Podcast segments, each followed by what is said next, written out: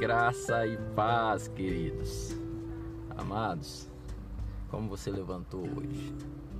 Começa a glorificar o nome do Senhor, começa a profetizar sobre o seu dia, porque aquilo que você diz tem extremamente importância e ligação com o que você vive. Aquilo que sai da sua boca é aquilo que está no seu coração. E Provérbios fala que como o homem imagina no seu íntimo, imagina em você, né? No seu íntimo é seu coração, é seu entendimento. Assim ele é. Então, ah, pastor, mas eu não imagino isso, eu estou imaginando coisas ruins a meu respeito.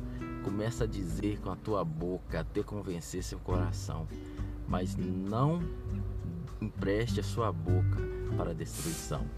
É só isso hoje, até o momento, né? Posso voltar a qualquer hora. Deus abençoe.